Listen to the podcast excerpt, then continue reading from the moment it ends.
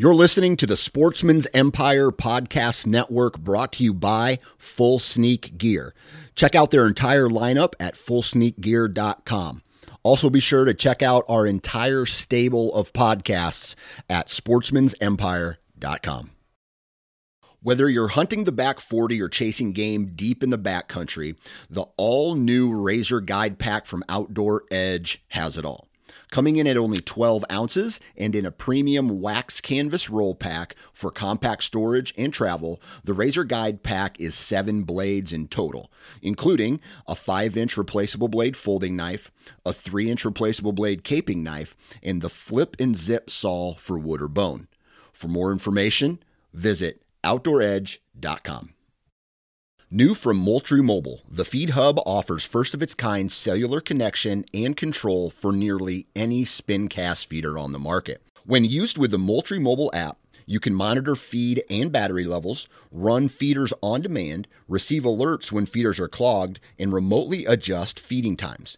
The Feed Hub is ideal for anyone who maintains feeders. Remove the guesswork and save time by planning feeder maintenance before you drive to your hunting property. For more information, visit MoultrieMobile.com. Think you know the Brooks Ghost? Think again. Introducing the all new, better than ever Ghost 16. Now with nitrogen infused cushioning for lightweight, supreme softness that feels good every step, every street, every single day. So go ahead, take your daily joyride in the all new nitrogen infused Ghost 16. It'll turn your everyday miles into everyday endorphins. Let's run there. Head to brooksrunning.com to learn more.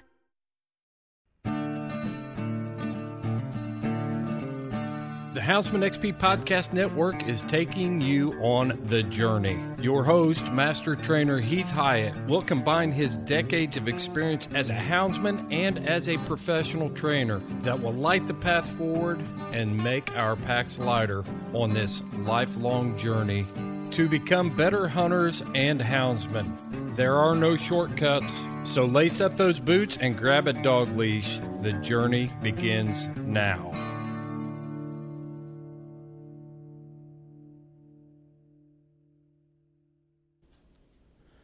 Hey guys, the journey on Houndsman XP is teamed up with Go Wild.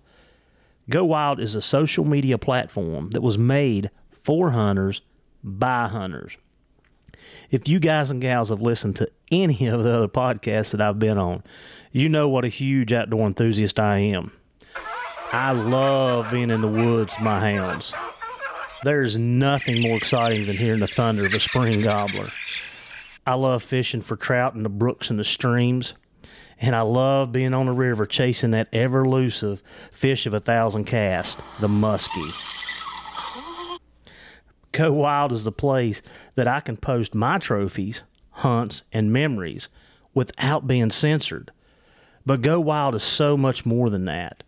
It's a place to share your stories, sharpen your skills, hone your tactics, get gear reviews, and shop for anything outdoors. When you make a purchase from the Go Wild store, everything is free shipping. Anything that you purchase anywhere in the country, no matter how big, free shipping. So go down to the show notes, click on the Go Wild link at the bottom, and get signed up today. And let's go wild. On today's episode of The Journey, we're going to walk back a little bit. Uh, we've had several um, questions, some people inquiring about um, different stages of puppy development. So I've just decided that we are going to do a podcast on puppy development. Let's give a shout out. Yeah. To who? Leon? Leon Brown. Yes, Leon was the one that actually asked that we do this. Um, like I said, I've had several questions since we started the, the pup date one about what about this, what about that, how do I do this. We're not going to get in a lot of the training part of it. Um, but we're going to talk about the developmental stages. Um, I'm probably going to work from weaning stage up to um, six months old, but I'm going to give you some information from six to 18 months old because I think it's very important. So yeah, I mean that's what we're going to do today, and hopefully it'll help people. And you know, I just want to throw this out there. I, guys, this everybody has things that works for them and doesn't work for them, and people's tried this and it works and they stay with that, and that's. Um, we don't want you to change things, or we're not telling you to change things that you're doing already that's being successful. This is just unless a, it's wrong. well, yeah. See, I, I- do a lot of things wrong. I'm I am like by trial by error, and I'm like in front of the firing squad. You know, one thing that we haven't we haven't done. It's like, um, we we just recorded a podcast for the Houndsman XP podcast. Well, actually, that's the uh, Ask Me Anything podcast, and we never did introduce who people are listening to. Yeah, you would think they probably get tired of listening to me. I know I get tired of it, but but maybe somebody's tuning in for the Yeah. first time. So your host, Heath Hyatt from Appalachian American. We down here in southwestern Virginia Yep. in the hills.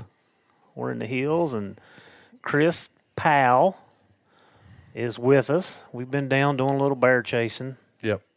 had some had some success so far. Be happy. I hope tomorrow goes good too. But it's part of hunting. But yeah, we're just um, we're gonna like I said, we're just gonna dive into this and have a discussion about it. Um, and back to what I was saying, you know, it's not it's not the way, it's a way. It's not the only way. Right. You can there's you know you've heard us say it, and if you've been in hounds and dogs long enough, there's A lot of it. A lot of it's a different way, Heath. You know, it's a lot of what you're bringing to the podcast is um, stuff that most people haven't ever had access to. When you start talking about people who train dogs for a living, like at the HITS conference that you went to, mm-hmm. And the people you get to interact with and talk to, and and all that stuff. This is all. There's a lot of new information here, and and I'm just extremely happy that that you're gathering that stuff because we've said it before. Dog training is dog training. Mm-hmm. Dogs think alike. There's some diff- minor differences and nuances to what we do, but the behavioral aspect of it, how they respond to pressure and different things, it's all the same. Yeah, it's just a different, the different um, facets or the the tasks that we're asking them, them to do and how we apply that usage to them. But yeah, this is just an opinion um, and some advice. It's nothing that you got to take to the bank and it's you know it's the gospel. It's not because everybody has ways of doing things. Um, I'll talk to you about some of the things that I've done that I've been successful with, and I'll talk to you about some of the things that I have not been successful with. And I think we, you know, we learn through failure. That's where we get our best learning from. Is, yeah, I tried this and that didn't work, or, you know, I did this with the dog and p- completely screwed it up, and now I'm having to start over with another dog. So, you know, that's our best, the best teacher is failure. How many times have you been through that? I mean, how many how many lessons do you remember when you're a kid? When you're a kid and you're reflecting back on your childhood, and you think, "Man, I remember when uh, I did this, and and and it was a good experience, and I learned so much from it." Never. You always remember that time that you did something stupid, like the time that I jumped off the barn roof and was jumping onto the chicken house unawares. you know, because there, there's only like a six foot gap. It's an easy easy jump to make, but I didn't take into account the morning dew. No. Oh man, you hit the mm-hmm. top of the chicken house, you bust your butt, and then you slide off the chicken house and you fall ten feet. I mm-hmm. remember that lesson pretty clearly. Yeah. Bad judgment. Yes. I just remember getting my butt handed to me by my parents constantly. I guess that's how bad I was. I remember I remember the D's. I picked up the Board of Education. My dad just passed. One of the things that was left in his estate was a big wooden paddle. He called it the Board of Education. Mm-hmm. I remember the D's. Yep. Yeah, those were the those were the good days. I think society's gotten away from that. Yeah. Probably need more of it. But yeah, so let's dive into some puppy puppy development.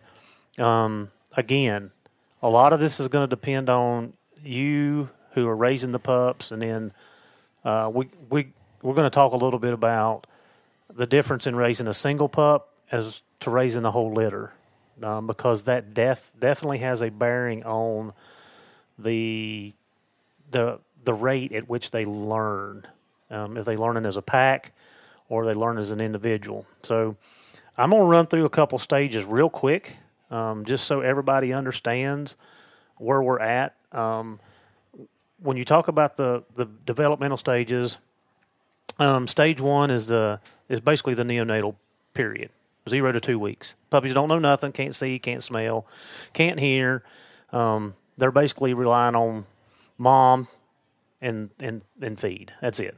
And then the stage two would be the transitional period, which is two to four weeks. That's where the that's where some learning starts to take place. Um, you know, they start opening their eyes, they start to hear, their personalities to be, begin to develop. Um, they start to learn to walk and bark and tail wag, and so that transitional period um, is kind of the start of life Yeah. even though they've been born for two weeks. And that varies. I mean, some people see it 10 days, some people see it 15, 14, 16 days. So it varies. So I'm not saying that it's got to be that, that exactly. I'm pretty sure Yog Terriers are advanced learners. Oh, yeah. Yeah.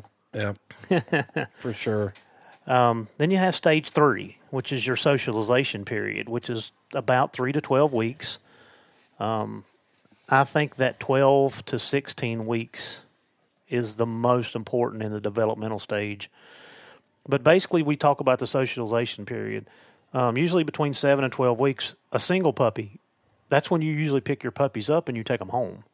So this is their, you know, the change is pretty rapid because they went from this environment now they're going to a different environment. Um, you know, they become aware of their surroundings. They start having some fears. They start learning noises. You know, the the, the normal things that takes place um, at your at your house and in your environment. Um, and usually they adapt pretty quickly um, because they're younger when they do that. Um, so yeah, seven to nine weeks in that in that socialization period, um, they have their full senses, and I mean they're ready to, to take on the world. Um, stage four, we'll call it stage four, uh, which is three to six months, which is basically a testing period, and I don't mean that for like this is when you test your dog. Yes, you can, and you've heard me talk about it on the podcast, and Ariel talk about it. Um, that's when we do some flirt pole training and we or training or you know stimulation to see what we have. Um, but that testing period basically means this is when they start to the the, the adults start enforcing that manners. They make a dog mind. They put them in they put them in pack order. Um, you can start having you know problematic behaviors at this point. So that stage, three to six months, which is your twelve weeks to how many ever weeks that is? What 24, 20? Yeah. Um, that's when they're testing their their litter mates, or if you're at home, they're te- you know you I've had pups that if you have children around, you know they're biting, they're pulling on their jeans, they're doing this, they're doing that. They're treating that that person just as a pack, a, par, a part part of their pack. And you know that's when that nipping and the biting and stuff takes a place, and you've got to let them know that it's unacceptable. Um, period. But that's that that's the testing period for for them. And then we get into stage five, which is six to eighteen months. And you've heard me talk about this before. This is that this is that juvenile delinquent stage. Yeah. You know, they're adolescents. Um, you know, they are doing all kinds of things. You know, this is when the chewing really takes place. If Yeah. you, if you're, you know, like I let my pups run loose and they chew everything up around the house. I mean, It's crazy. amazing what they can find. You'll Yes. find in the yard. It's like, where did you get this? Yes, these dogs have How did you find it? they've drug in stuff. I don't know. My neighbors are probably missing half their stuff because they've got them all. But you know, they start marking. Um, they sometimes some dogs will could become less friendly at that point stage because they're kind of mature and and they kind of find their independence. I've noticed that in that uh, blue tick pup that I got there at the house. I call Whip. The reason he stayed at my house is because when it came to be all of a sudden at, at weaning age, a little bit, uh, you know, right in that time, all of a sudden it was kind of like, whoop.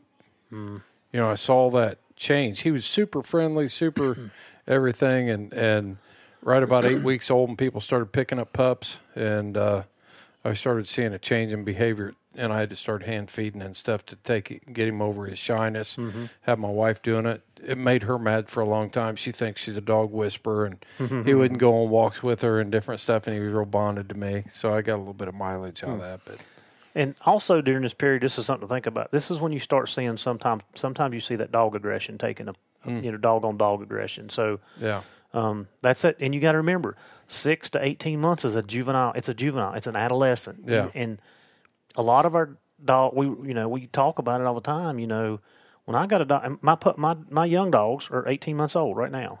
yeah, They're a year and a half exactly.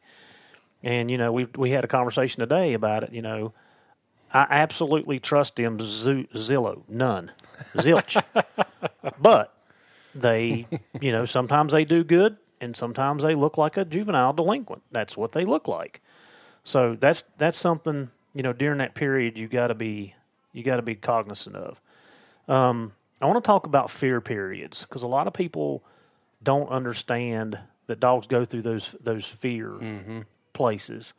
Um, the first one usually takes place between eight and ten weeks, and that's usually when they go to a new home. yeah. Um, so And that's when I should have put my plug in about whip.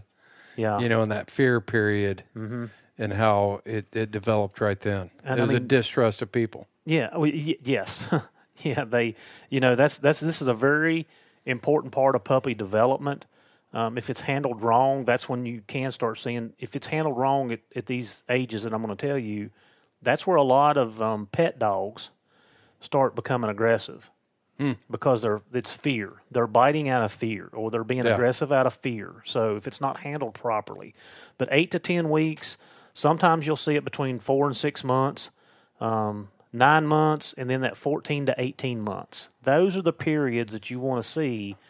Um, you know, if they're if they're com- becoming uh, uh, fearful, mm-hmm. you know, you'll see the the the shaking, um, backing away, hiding, running away. I have actually, I mean, I've seen this play out in mine. Um, at about six, a, a dog that I had, and we was just talking about him. Um, but it was about 16 months old when it was like he flipped. Like, dude, what's going on with you? Yeah. Um, And I'm not proud to say this. I don't like it, but he's hard. For me, I can catch him. For you to go catch him is not so much. And I don't like that. I don't like it at all. I have worked with it uh, with him. Anybody that's here at the house can, and the girls can catch him like no problem. Like he's bam attached to them. Um, for me, not so much. Um, and now he's 22, 22 months old. Um, and like I said, today when he crossed the road, they couldn't get their hands on him. I had to go down there and holler, and here he comes. Right. Um, and I, I don't like that. I do not that. I don't like that quality in a dog. Um, so anyway, it is what it is. But that was that twelve to or fourteen to to eighteen months a, age that fear period. Well, I, a lot of old timers didn't want people catching their dogs back in the fur booms and stuff like that because dogs were being stolen and Yeah. came up missing and different things. Mm-hmm. But when's the last time you can remember that somebody thinks or claims that they had a dog stolen while they were out hunting? It's been a long time for me. Ah, I mean, we get posed quite often. If you Yeah, but of, I mean, I mean, local. Oh, Um, here. Yeah, I mean, you watch the news and it seems like everybody's getting shot in the streets, but yeah, you know, local. I, I, I I'm don't. not saying it doesn't happen, right. but to to encourage that type of behavior for the fear that it might happen, yeah. man, I don't see the benefits of that at all. Mm-hmm. Uh, I'd much rather hot rod or rooster be able to catch my dog down the mountain. Especially in they're out in the road. Yeah, out in the road, or or, Yeah. or you know, I'm up like today. I was walking into another tree, and Mm-hmm. they're catching my dog down the mountain on another bear and yours, and Yeah. I want them to be able to do that because if they, if they don't, there's a real good chance I'm going to lose track of them at that point. Yeah. No, and I, yeah, that's I'm with you, and I, I do not like it. And um, you guys know that I, I spend a lot of time with the dogs trying to overcome s- the stuff barriers like that. And I have worked with him and worked with him and worked with him. And now by the end of season, by the end of season, that it'll be it will it will be a do- doable. Mm-hmm. But then after you know I, you know he's here with me for the next nine months, it goes right back, right back to it. Same thing he did last year. So Groundhog's Day. yeah, Groundhog Day. Yep. So, all right, let's get let's get let's go backwards now and let's really talk about the pups. And you know, Leon's question was, you know, at what stages should we be seeing what behaviors and what what should we be doing and expecting from those pups? Again, I'm going to put this disclaimer out. A lot of things go into effect here. So the first thing that I feel like is the most important tidbit is are you are you raising a litter and are you raising it single? The second part of that is are you able to let the dogs run loose? Like where I live, you know, I let my pups the the you know the the litter I just raised the the A's, they literally run loose until they was picked up by their you know where Forrest and West got theirs. They was run they run loose all day. When I got up in the morning, they were out until uh, until dark, and I've got I don't even know what I'm gonna call this pup out here, but the pup that I've got now. This morning when we we left, he was out Yeah. and he's still out, and I'll put him up at dark. That helps a dog work at their own pace. It allows a dog to investigate and explore and do things at his own pace. And it, I feel like, through my experience, that the dogs mature faster when they're able to do that. It's self discovery. We've talked about self discovery a lot on this podcast. You know, letting the dogs figure it out for themselves. Um, so that with that question being said, are you are you able to let the dog run loose? And I know a lot of people aren't. You know, some of the questions that I had come to me after some of the podcast was, you know, well, I can't where I live, I, I'm not, I can't turn a dog loose. It's a common problem. I'm I'm blessed. I mean, I I haven't whip. I he is four months old now, and he has been locked. Um, he's running loose at my house right now, and doesn't know what's inside the kennel. If I put him in the kennel, it's like, what am I? That's that's a new adventure for him. Mm-hmm. But talking about at their own pace. Mm-hmm. So there's a lot of nights where I'll just hunt right from my house. And with pups running loose, if they decide to go, they can go. If they don't want to go, I'm not trying to entice them to go. Um, same way with when when I'm training dogs and roading them and, and stuff. I've got a course there set up that I, if they decide they want to go, that's fine. I may make a couple laps and I'll look over across the creek and Whip sitting over there in front of the barn. It's like I've had enough of that crap. I'm sitting over here and watching y'all go go through all that. But it's it's all at their own pace, and I'm talking 24 hours a day, uh, just letting them figure it out. And as they are going through that, and I'm watching, and I see little things, and I see, you know, you learn so much by being able to watch those pups, and I I mm-hmm. call it seeing those moments of greatness. Hmm. You know, you see those moments of greatness or brilliance where you know it's in there and it's my job to bring it out. I saw that, you know. But yeah, running loose is huge.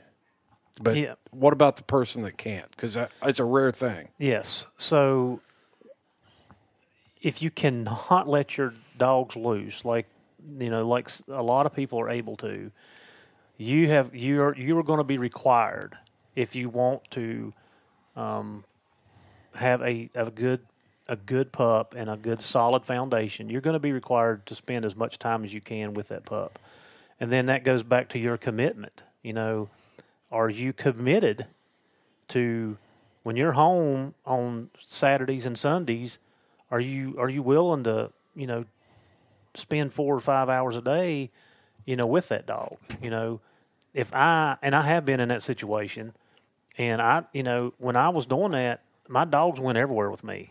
Them puppies, I picked them up, put them in the front seat. When I went to town, they went with me. When I went to the, you know, to taking the trash to the dump, they went with me. When I was running errands, they went with me. So any opportunity that I had to spend with that dog, I did. And also that I was showing them new environments. Yeah. Um, but I want to I want to go back um, to the age. Um, you know, seven to twelve weeks old is usually when we get our puppies if we're going singles. Um, and what I mean singles is you're getting us you, you you're going I'm going to your house, Chris, and I'm buying a pup from you or getting a pup from you, and I'm taking it home. That usually happens between that seven and twelve weeks. Don't forget about if you're able to let their dogs run loose. this is a great time to crate train your dogs because they are able to adapt and learn faster. Um, and then that doesn't cause anxiety and nervousness and some of the, the problems that we have in kennels later on in life. Um, so, I th- one thing that I've noticed in the last 10 years is competition coon hunters. Those dogs don't sleep in the box anymore. They go in the hotel room and they're in a crate. Hmm. So, this is why it's so crucial to understand crate training. I've had dogs before that I picked up and you bring them in and put them in a crate. Next thing you know, they're standing at the standing at the side of the crate, trying to pee on the house plant that's five hmm. five feet away. They didn't understand what they didn't understand the restrictions there. yeah. So yeah.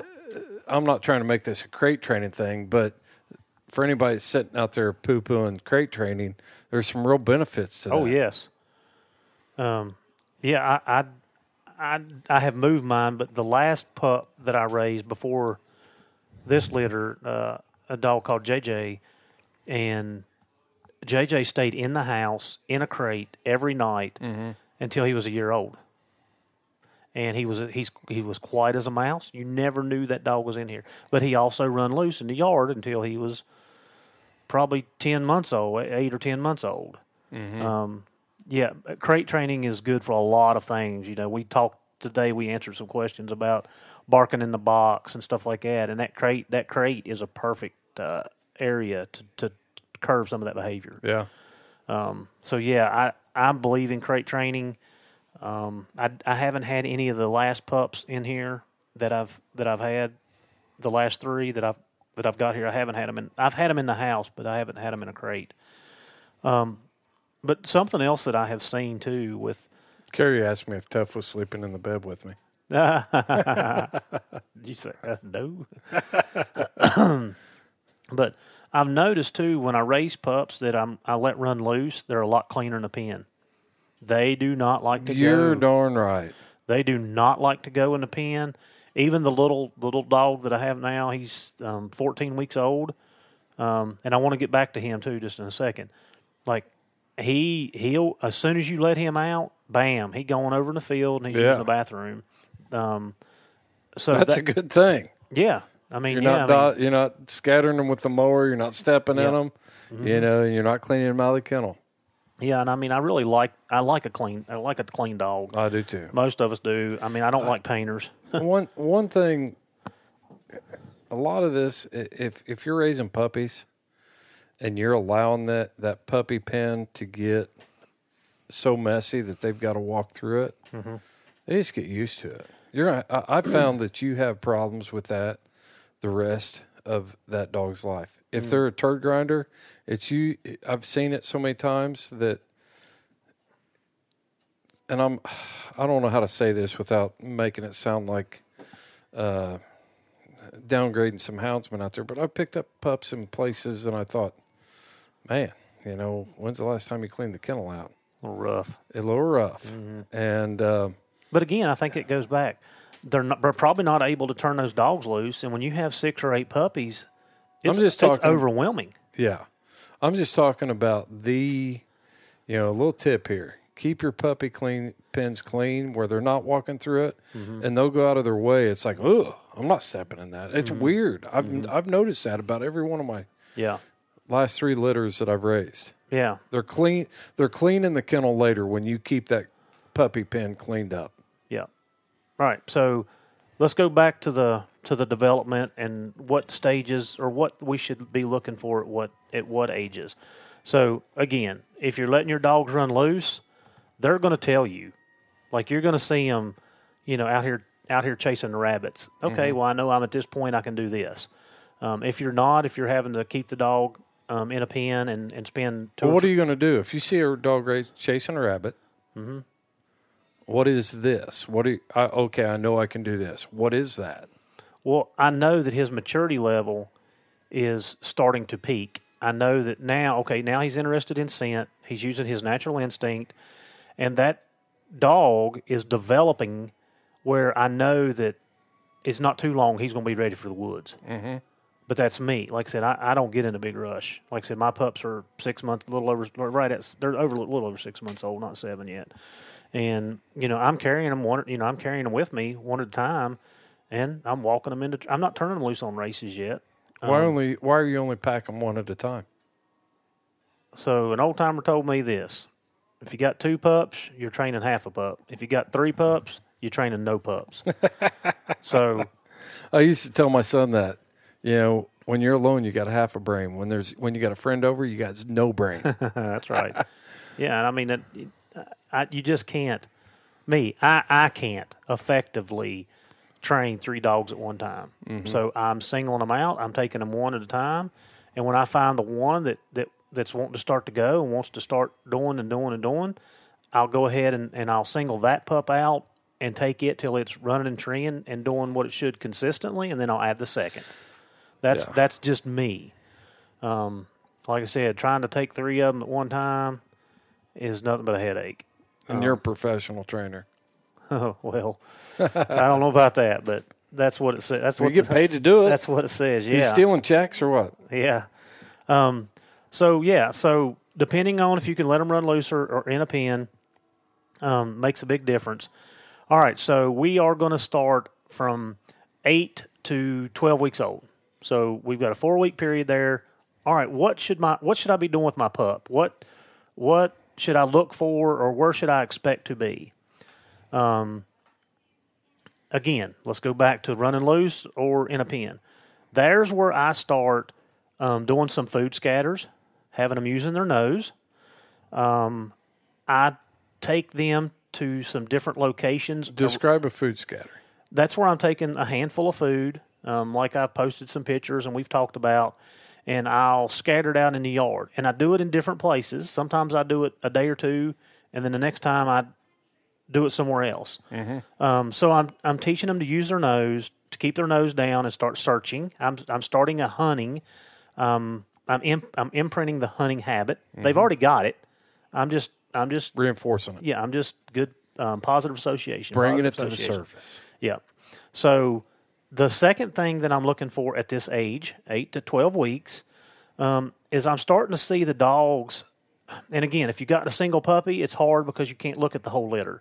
But if you got a single puppy, you know, look for behaviors. Look, you know, when you when you change the location of that food, ask see if he's using his nose, seeing if he's picking his nose up and saying, okay, oh, it's over here. And you see him wander off and he goes right to it and starts, you know, picking it around and, and getting his reward.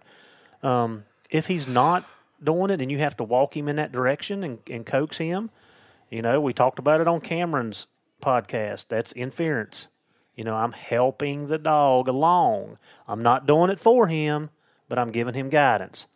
Um, so, anyway, that's some things that I do at that period. Uh, I you know, of course, I put collars, start working the collars, and that's a good time to do a little bit of lead training if you if you want to. Um, I typically wait a little bit longer, but um, you know, you go to these hunts. We were at Grand America this year, and was down there, and these you know these kids were leading these you know ten week old puppies around, dragging, dragging the them, pads, yeah, dragging, dragging the pads off know, of them. But you know they learn really quickly because yeah, they're not able to they're not able to buck the system, to so to say, at that age. One of the things I like to do in that eight to twelve week range is tie them out. You know, we're letting mm-hmm. them run loose, but I like to introduce them to being tied out. Mm-hmm. Put yeah. the collar on them, give them a few days with the collar, then introduce them to a good solid stake, and it doesn't have to be a real long, but it doesn't have to be too short. But a stout tie out, and there's a few reasons I do that. One, it learns they learn that they can't defeat the pressure that's being put on them. Mm-hmm. The other thing that I've found is I it if you've got a hound that's running loose, and now all of a sudden they happen to get caught in an entanglement of some sort, mm-hmm. they're not going to fight it. You know, they're going to stand there and they're going they're not going to fight it. If it happens to be, you know, a wolf snare in the west, I've heard this. Yeah. Yep. If it happens to be a coyote snare in the east, mm-hmm then the chances of that dog fighting that to the end and killing themselves is is and harm or harming themselves is greatly reduced. Mm-hmm. Yeah, Yeah, like I said, any type of lead pressure at that at that age is not a bad thing. Mm-hmm. Um, so, so that's eight to twelve weeks, and like I said, I do a little bit of environmental changes, but I try to do that close to the house. Um, I, I Needs will, to be in a comfort area. yeah, Can't take them somewhere strange and tie them out. It's you're you're introducing too much to them right yeah, there, you're right? going to overload the dog, and, and, and some dogs may be able to handle it, mm-hmm. but most, for the most part, it'll it'll probably stress them. And then you've just had a bad association with X, Y, and Z, and the next time you do that, you're going to have a bad reaction to that. So, yeah, so eight to twelve weeks. I'm not doing a whole lot other than a little bit of environmental stuff. Um, like I said, I may haul, I may put mine up in the front seat and haul them to the to the dump. Short ride. It takes me five minutes, ten minutes total. Five minutes over, five minutes back, and that's it. Um, so not a whole lot at eight to twelve weeks, other than the few things that we talked about. I'm letting them be puppies. right. Um, all right, so 12 to 12 to 16 weeks. This is where I feel like the environmental stuff is very important.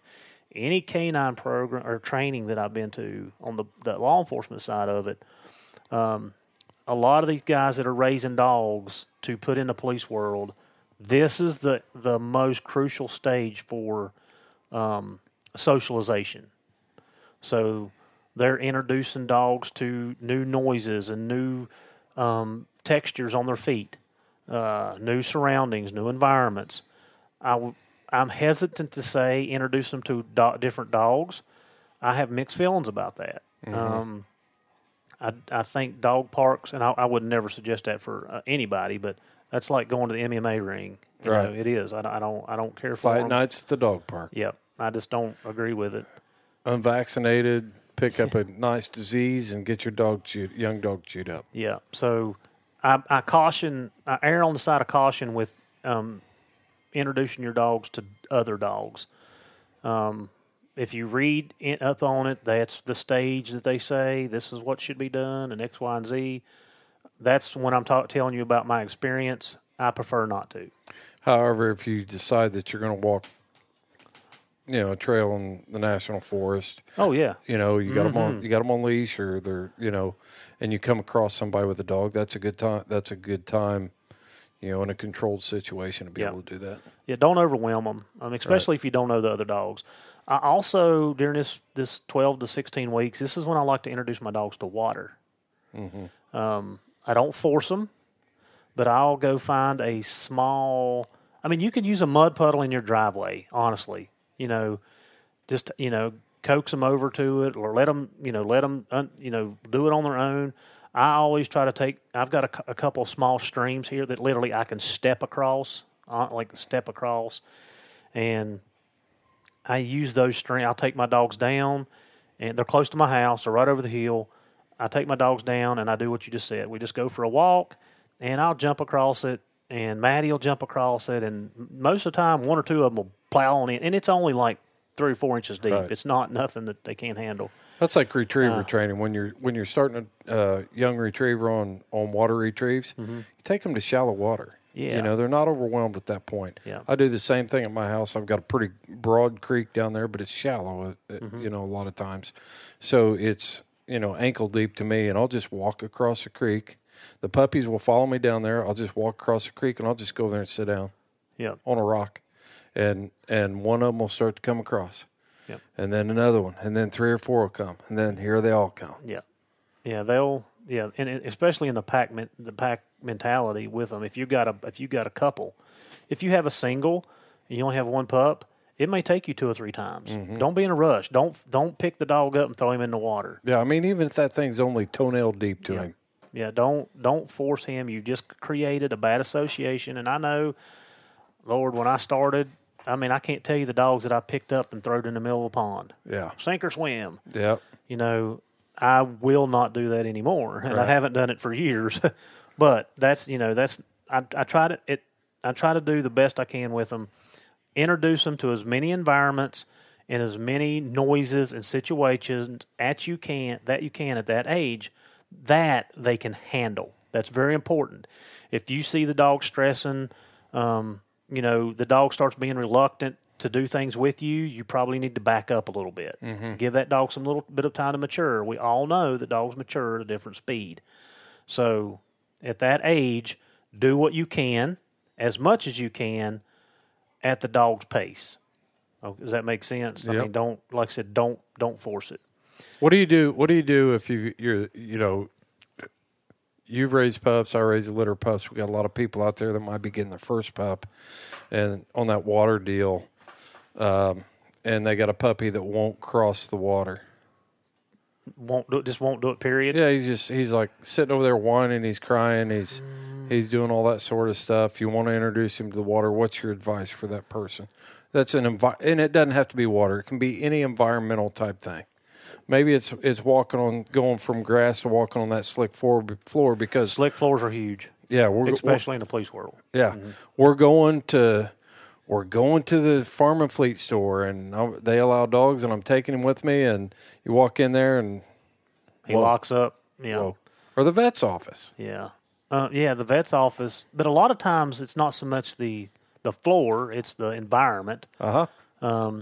So I'll back I'll back up and say, for the police side of it, this is easy, because what I do is I get their favorite toy out, and I mm-hmm. I come through the threshold of the door, or let's just use a Let's just use a vet's office, and if this was a police dog, I'd come through the threshold, I'd swing the toy or play with the toy. The dog would come and get the toy.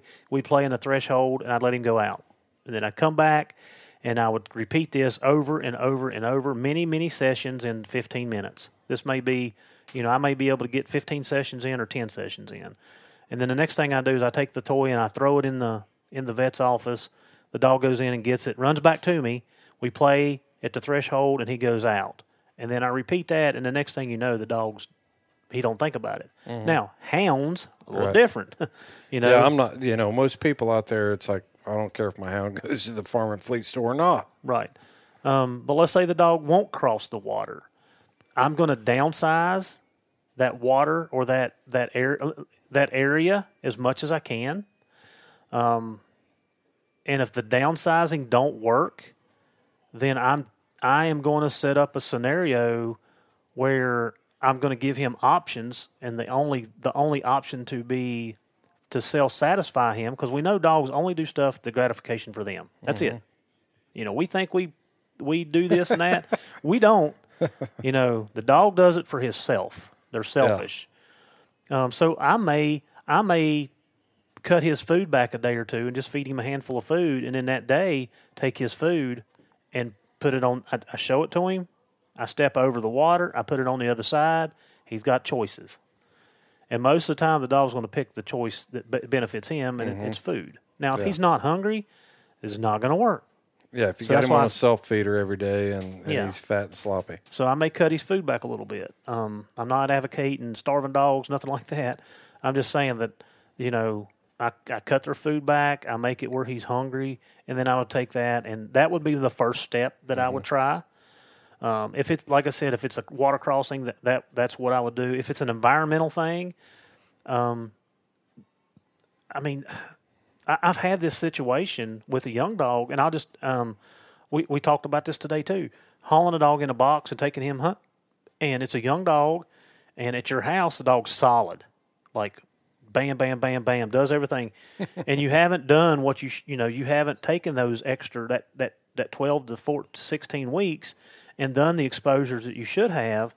And now you've thrown the dog in the dog box. You drove drove it thirty minutes, an hour, hour and a half to go hunting, and you turn a bunch of dogs loose, and they run off the back of your tailgate, hooray to rail, barking every breath, and that pup's in there going, "What in the world just happened?" And so you open the dog box, and he's in the back of the dog box. He don't want to come out. Well, here's how I handle that situation: is I open my dog box and I walk away. I let the dog do it. It may take me two or three days to get him where he comes out on the tailgate and, oh, okay, this isn't so bad. And then the next day he's down, he's running and, and go forth. So back to the the question or the that that scenario, put them in the environment and let them figure self discovery. Let them do it on their own. Don't don't cause and don't try to cause negative association. I used to force way too much stuff. Oh, You know, it was just one of those deals. It's like, no, I'm telling you that this is what's going to happen, and we're going to do it right now. Mm-hmm. And um, back to the swimming deal. I've thrown. I can't tell you the Yeah. dogs I've thrown in the pond. it's just, I don't know what is it. I mean, is it just a lack of experience? Is it our age? Is it is it a combination of everything?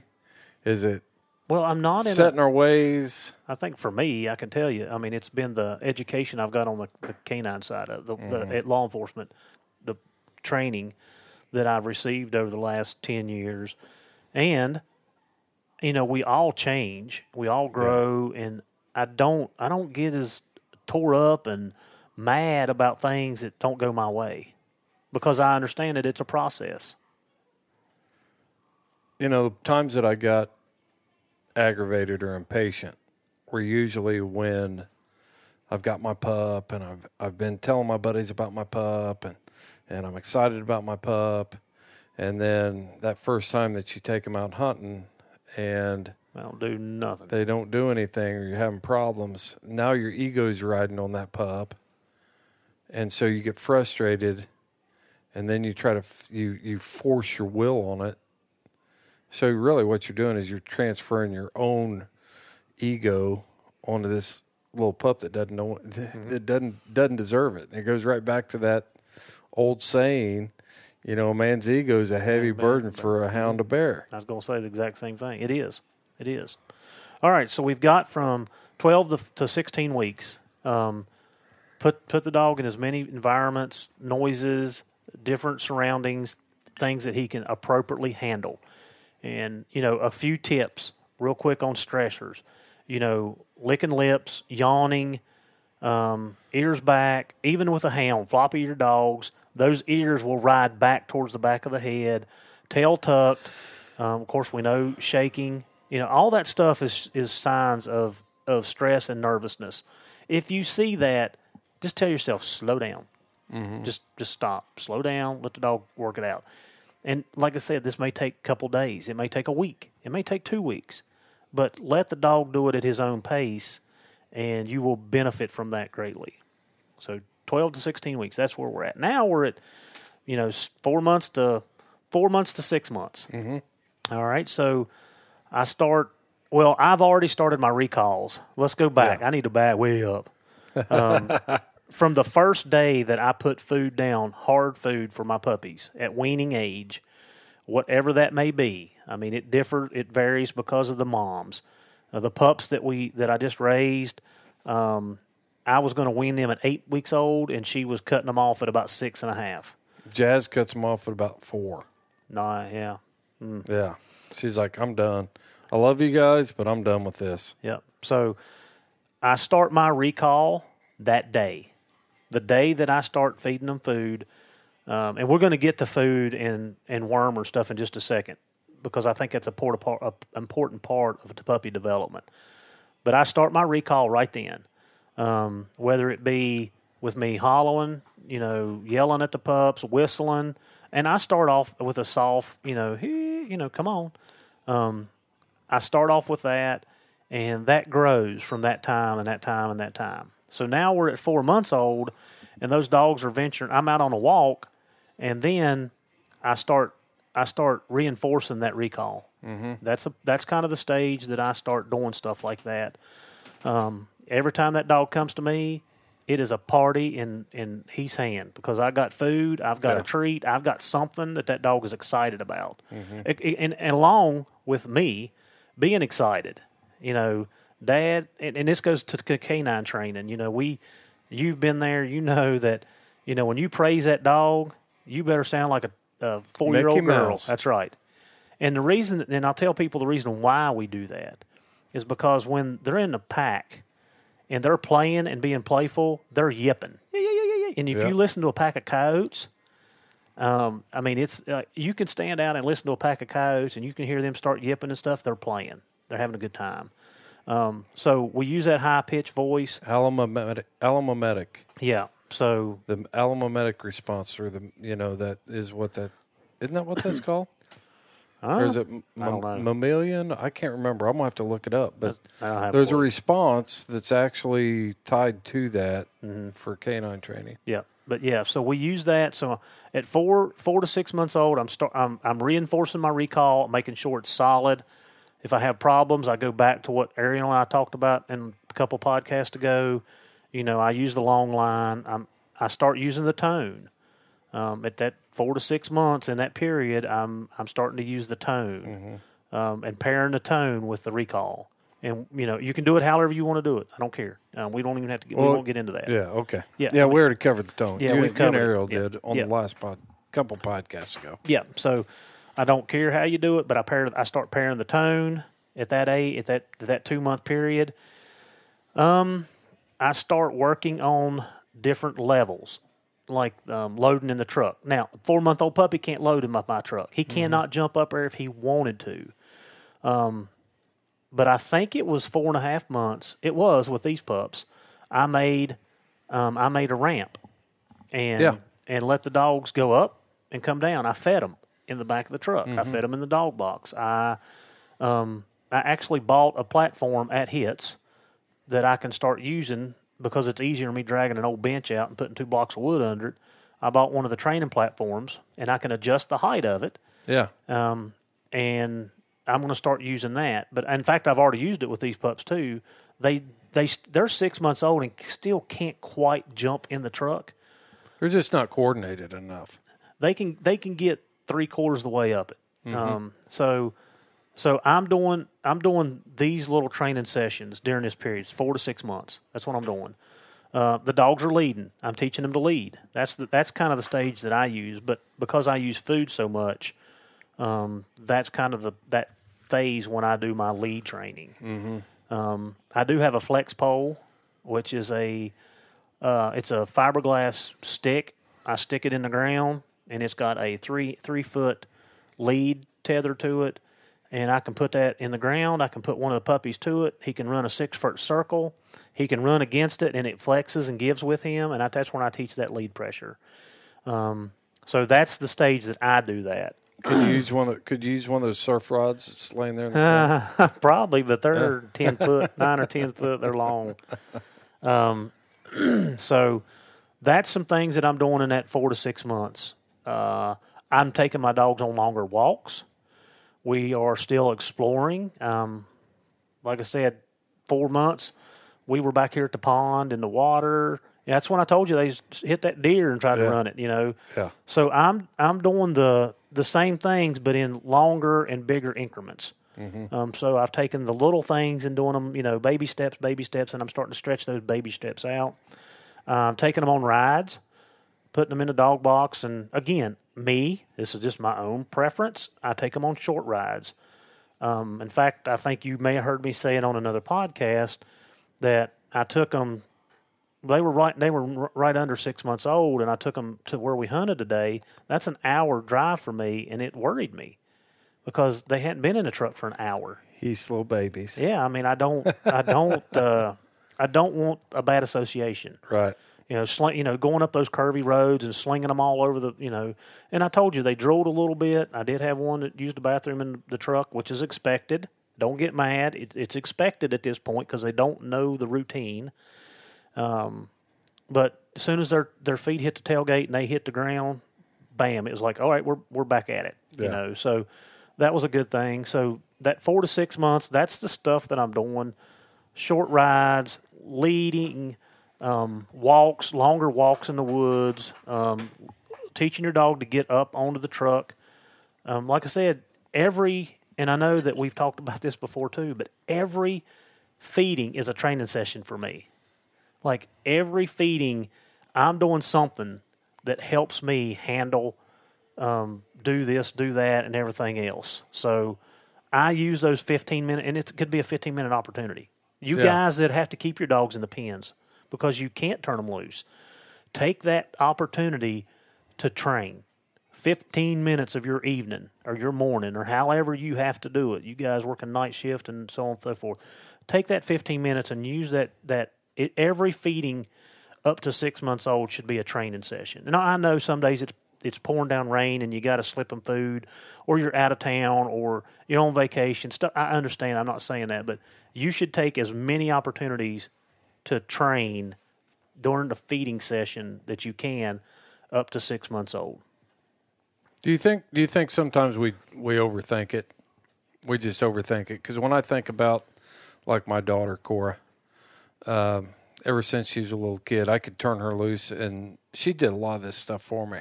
She didn't have any. Mm-hmm. She didn't have any formal training. She'd never been to. You know, it was just puppy hanging out with a kid.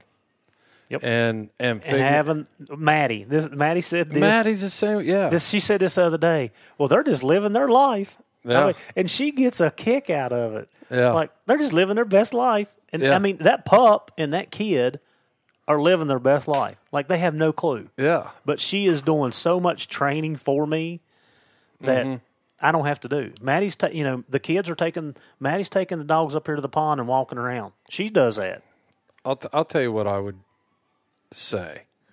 Um, I have found I got this Jagd Terrier, you know, and he's he's he just goes everywhere with me. Ever since he was a little bitty puppy, I don't, I don't worry about him. It's he knows when I open the door on the truck, he thinks it's his, and he's getting in, you know. And I started out by putting him in, and now when I open the door, I said, "Let's go," you know. And I've seen cattle dogs like that. You know, some of these ranchers and stuff have never had a leash on a dog, but that dog is so loyal to them, and they're just living life. And it's like, "Come on, let's go." But they, that started at a very young age by making those investments in that Yep. foundation. Started out with, you know, uh, a pup jumping in the truck or putting them in the truck and feeding them half a bag of Cheez-Its or, you know, Yeah. whatever it is. And it doesn't have to be some, uh, it's just, sometimes we just overthink this whole thing. But it all goes back to the amount of investment that you're going to make. And if you've got that nine to five job or your working days or whatever, when you get home at night and you're going over to your girlfriend's house or you're going, you know, you're running to town to to to a hair appointment or whatever, male or female, it doesn't matter. Throw the dog in the car, take him with you, let him mm-hmm. get to know your body language, your personality.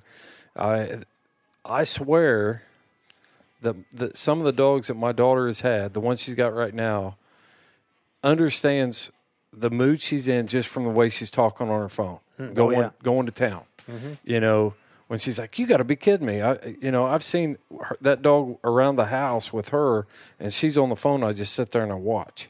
She's like, "Are you kidding me?" And all of a sudden, Boomer's just like, "Oh, What's going on what's now? what's going on?" And then when she gets excited, Boomer's like, you know, you can see the expression on that dog's face change Yeah. just from being with them 24 you know as Yep. much as much as they can be Yeah, and it, and I want to go back to that four to six months. Um, a couple of these Do I pups. keep de- derailing you no, mm-mm, okay no. a couple of these pups, I've had them out on my boat. Yeah They're out. I mean, you've seen me post pictures. I mean, I've, they're sitting on the front of the boat. Okay, that's just um, environmental aware. I mean, it's just doing environmental stuff with them. I mean, that boat's running, the wind's blowing, there's lots of noises. They're on the water. Like they love it, but it, again, they. I know, like like you said, if if they're at the truck wanting to get in and go, they're going.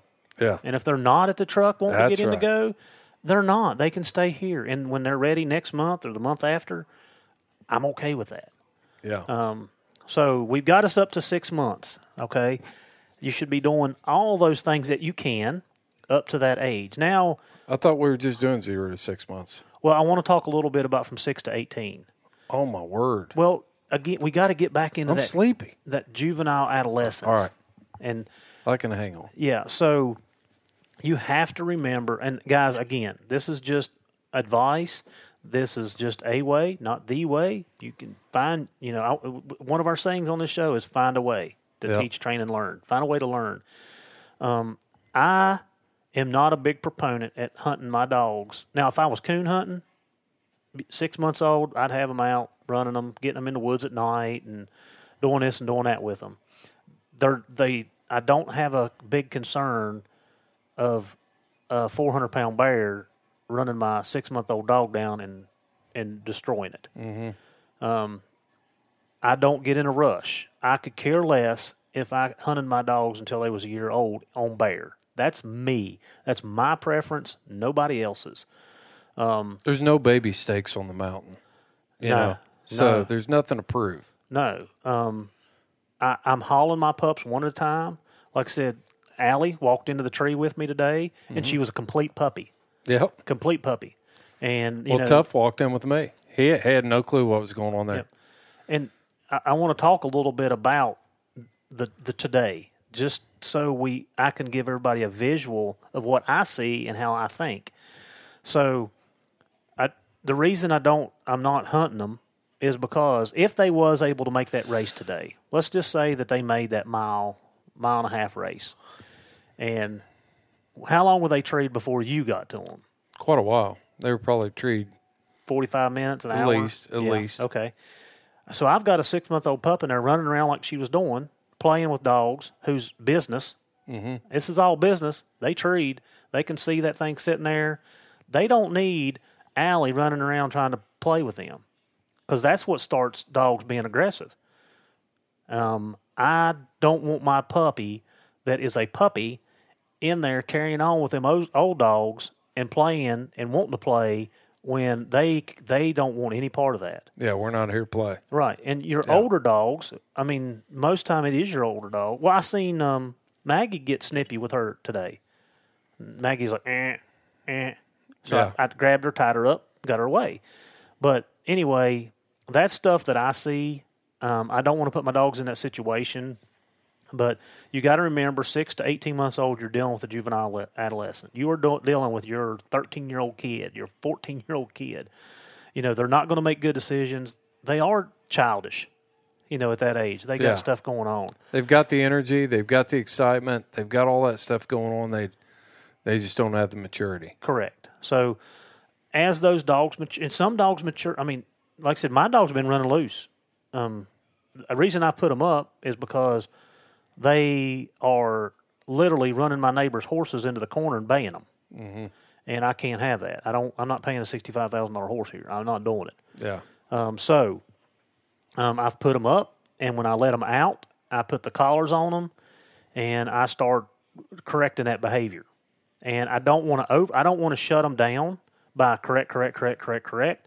So that's why I've been more cautious with with them right now. I, I'm taking them hunting. If I can get them, you know, to see a bear or whatever sitting in a tree, that's fine. And if I don't, I'm okay. Well, I think there's a there's a time y- when these pups are running loose, or you're going to recognize stuff that's bad. You know, John Wick used to say when they start leaving the house on their own and going and starting to run trash and stuff. You know, I think his saying was no more unsupervised time at this point. Now it's my job to step in. when we done the podcast, when I done it with Chad Wheeler and the Bird Dogs, the English Pointers, Chad Chad used to they him and his dad used to lease a piece of property off an old guy by the name of A. D. Burton, and A. D. was old, old school, old feller, and he never tied a dog up until they started running off mm-hmm. and doing that, and he let 'em- he'd raise them until then, and then when he had to go start chasing them down, that's when he put them up. Just Yeah. what you're saying, like now it's time for me to to start doing what I need to do. Mm-hmm. So I think we've covered it. Um, you know that that eight to twelve weeks, baby steps, little things, little things that can help enhance the the hunting behavior. Um, dropping food on the ground, um, doing it in different places. If you have to assist your dog, just walk him in that direction. Don't walk and stand over it and say here, here, here. We don't want to do that. They've got to learn to do some independence on their own.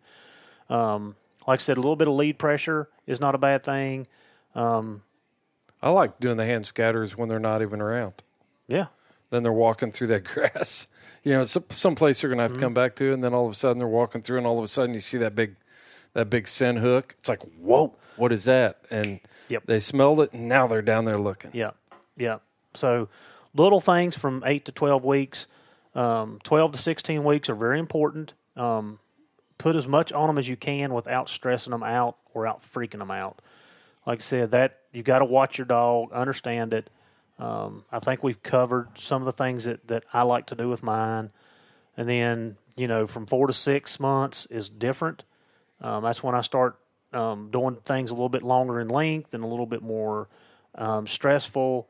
Uh, like I said, loading, hauling them down the road, back back and forth, just just things that we talked about. And then, like I said, six to eighteen months, you just you got the thing that I want to emphasize is here, you're still working with a juvenile. Um, you can't expect great things, and they may do them. Like you know, I, Houdini today, he's he's 18 months old, and I'm tickled to death. But So- his but I'm his not. his behavior, his, your lead, your, your four foot lead. Yeah. Used to be a six foot lead. Now it's Yeah. a four foot lead. Um, but yeah, I mean, but he's got a lot. He's done a lot of inconsistencies. I mean, he's Yeah. he's starting to put it together and do what he's supposed to. So just remember that they're juveniles. Now, I want to one more thing I want to cover, um, real quick. I am a firm believer.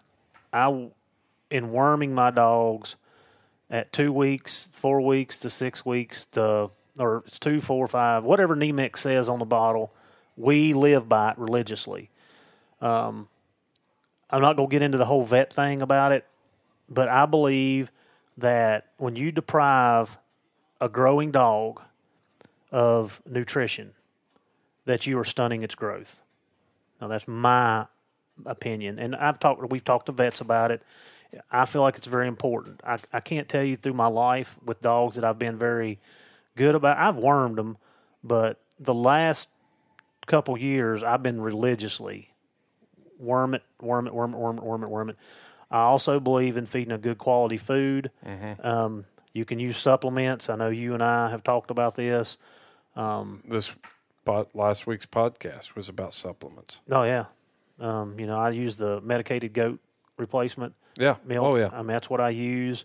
Um, and I do it, like I said, it depends. I've done some dogs up to six months old, and then I do some dogs to, you know, three or four months old. It just depends. I, I look at the dog. I mean, you can see my dogs. Mm-hmm. They I look used, good. I used it on them. Um, you know, feed a good quality food. You want those growth plates and those bone structure. You want all that stuff to develop like it should. Mm-hmm. Um, you know, go back to the conformation of the dog. You know, I feel like if you provide them the nutrition and the health care that they need, you will you should get a better product. Yeah. And I'm a very firm believer in that. It'd be cool to talk to somebody about brain develop development and nutrition in the dog world. Yeah. Yeah. I think I know a person. Yeah. I probably know a couple. yeah. Um, but yeah, I, I I I believe in it. Um, I know everybody can't. Some people can't afford it. I get that. And like I said, Chris and put out a podcast on stuff that you can use if you can't afford the other stuff. Um, but do the best. Do the best by your pups you can. Um, it's a commitment, and I'm going to continue to say that. You know, how committed are you? You know, what what what kind of quality of product do you want at the end? And that all determines on your commitment to what you're going to put into it in the beginning. Mm-hmm. So, Leon, I hope that answers your questions. Um, like I said, that's from weaning age to six months old. Um, I'm sure that you probably do all these things already. Hopefully, there's a tidbit or two in there that'll that'll help people along, and I hope that the hound community um, can take some of this stuff and and use it. The biggest thing that I want to emphasize is let the pup do it at its pup speed because he's a puppy, and you know you're I don't you don't I don't know where your dogs are coming from. You don't you may not know. You may be driving across the country to pick up a dog for somebody you really don't know. Um, you know the mother the mother shape how she's if she's stressful you know we talked about that in the podcast too Yeah, buddy. all that stuff plays into effect If she's wild and crazy and running in and out of the doghouse and stomping pups and you're going to Yeah. have a dog that's a handful yeah. yeah so So when you get there, you know, if you are driving across the country, take watch mom. If she's a kennel pacer and she's real nervous and everything else, you might have driven a long way, but s- maybe you drive home. yeah I'm just saying. well I, i'm i'm gonna i'm gonna tell on myself i'm guilty a couple years ago um, went to pick up a pup and when i got there it was not what i thought it was going to be and i took it anyway Mm-hmm. And i kicked myself in the butt all the way home because i felt guilty i didn't want to say no Right. But I told myself after that venture, never again. Mm-hmm. Do not do that. If, if people get mad at me because I said, you know, this is not what I want, I, I'm I'm sorry. I don't mean to offend you or make you mad, but this is not what I want. I'm the one that's got to feed the thing for the next 10, 12, 15 years. That's right. And you are too. You're, you guys are the one feeding it and taking care of it. So You got a huge time investment. You got money invested. uh, you know, in the care of that dog. If you if you don't feel right about it, then, and the other thing is, um, don't don't buy into cookie cutters. You know, my pups my pup's been doing this. Maybe even it's a litter mate. You know, you know somebody's got a litter mate pup to the one you bought, and they're posting on Facebook. He's a wonder pup. Don't get freaked out about it. You know, if they're if they're still in that developmental stage, you don't have anything to prove to anybody. I would rather have solid finishers than early starters every day. Yeah. But again, if the you know I'm gonna go back to Bart's pot. If the genetics are there, it's gonna work itself out. Yep. It's gonna work itself out. Um, I, I I truly believe that, and the more, like I said, the more I learn on the the law enforcement side, like the more I, it opens my eyes to things, and you know, I mean, I see things now that ten years ago I didn't have a clue. Fifteen years ago, I was dumber and dumb. I didn't, have, well, you know, I was the one leading those dogs around that wouldn't shut up, that was doing this and was doing that, um, and had no idea other than giving them a good thrashing what to do with them. Yeah. I mean, that's that. I hunted them. I hunted the hair off of them, Yeah. but I didn't. I didn't know what I was doing. Right. So, Leon, hope that answers your question. Chris, you got something to add? Nope. hope that answers you know helps you along um, guys if there's something in particular that you want us to talk about i'm open to suggestions i can't promise you that we'll get it um, we've got a lot of people lined up and trying to fit things in here and there um, but we want to bring you good stuff we want to bring you solid information and just know that you know i'm going to continue traveling around um, had a good week in HITS learned a lot of stuff and What is HITS? You've said it. You've said it a couple times. it's handler instruction training seminar yeah. yeah And it's like it's like a big expo with Yes. classes, breakout sessions, and classes that talk about certain parts yeah. of training. And everybody asked me, why didn't you take your dog? This is not a hands on. This is Mm-hmm. a classroom setting. This is where you go in and you learn from some of the top premier trainers in the world. Yeah. Now, when I say the world, I mean the world. Like I said, one of the best classes I sat in, I've already said it was um, the combat tracking class, which is I already we already do a lot of the things, but man, I picked up so much more detail, and I hope to have this this fellow on in the near future, a wealth of information, and I think it would be good because he's tracked in so many different environments, from the desert to the the rainforest, humidity, dry, sand. Like he has traveled all over The Europe. world. Yeah, Yeah. and um, yeah, I'm I'm working on it. I'm I'm hoping to have him on in the near future, and I believe that one will be a really good uh, learning experience for me. Because, like I said, I I spent a lot of time with him after class. Yeah. He probably got tired of seeing me, but uh, you know, I I, I I I thrive for that knowledge. So, all right, guys, thank you for joining us on the journey, and as always, um, hope you find a way to teach, train, and learn.